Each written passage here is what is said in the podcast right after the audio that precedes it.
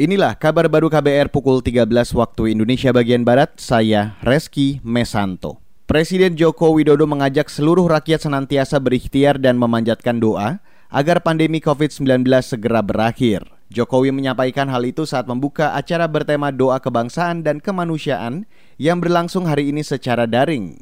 Doa bersama itu melibatkan para tokoh agama, alim ulama, dan masyarakat. Selain berikhtiar dengan berbagai usaha lahiriah kita juga wajib melakukan ikhtiar batiniah.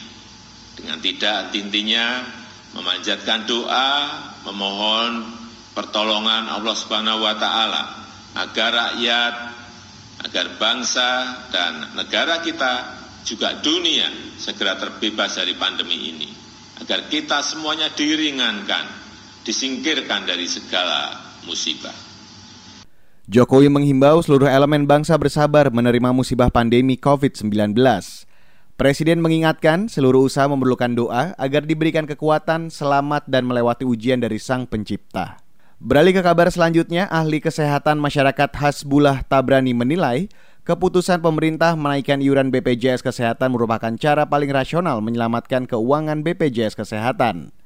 Menurutnya, menaikkan iuran bisa menutup defisit anggaran dan menjaga keberlangsungan BPJS Kesehatan. Kalau mau BKN berfungsi benar, kayak kita bisa bekerja dengan baik, kalau kita kurang darah pasti nggak bisa bekerja baik kan. Mesti ditambah darah. Hmm. Tambah hanya dua cara, satu naikin iuran, kedua diberikan hibah dari pemerintah, dari APBN, atau kombinasi dua-duanya. Kayaknya yang ini kombinasi, yang kelas 3 dikasih hibah, sebagian subsidi, yang kelas 1, kelas 2 ya bayar sepenuhnya, dinaikin. Nah itu pun sebetulnya belum memenuhi harapan harapan kualitas pelayanan tambah bagus.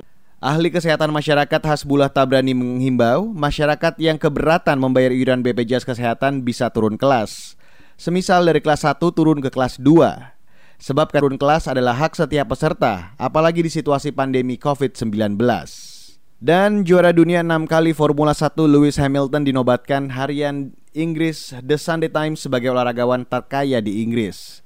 Kekayaan Hamilton diperkirakan mencapai 275 juta dolar Amerika Serikat atau setara 4,1 triliun rupiah. Peringkat kedua olahragawan terkaya di Inggris yaitu pegolf Rory McIlroy. Kekayaan McIlroy ditaksir mencapai 207 juta dolar Amerika Serikat atau lebih dari 3 triliun rupiah. Sementara itu pesepak bola Wales Gareth Bale dinobatkan menjadi olahragawan terkaya berusia maksimal 30 tahun di Inggris. Gaji Bale 6,3 miliar rupiah per pekan. Sesudah dipotong pajak di Real Madrid, Bale ditaksir punya kekayaan lebih dari 2 triliun rupiah. Di bawah Gareth Bale ada nama-nama seperti petinju Anthony Joshua dan para bintang sepak bola seperti Paul Pogba, Kevin De Bruyne, David De Gea, dan Raheem Sterling. Demikian kabar baru KBR saya Reski Mesanto.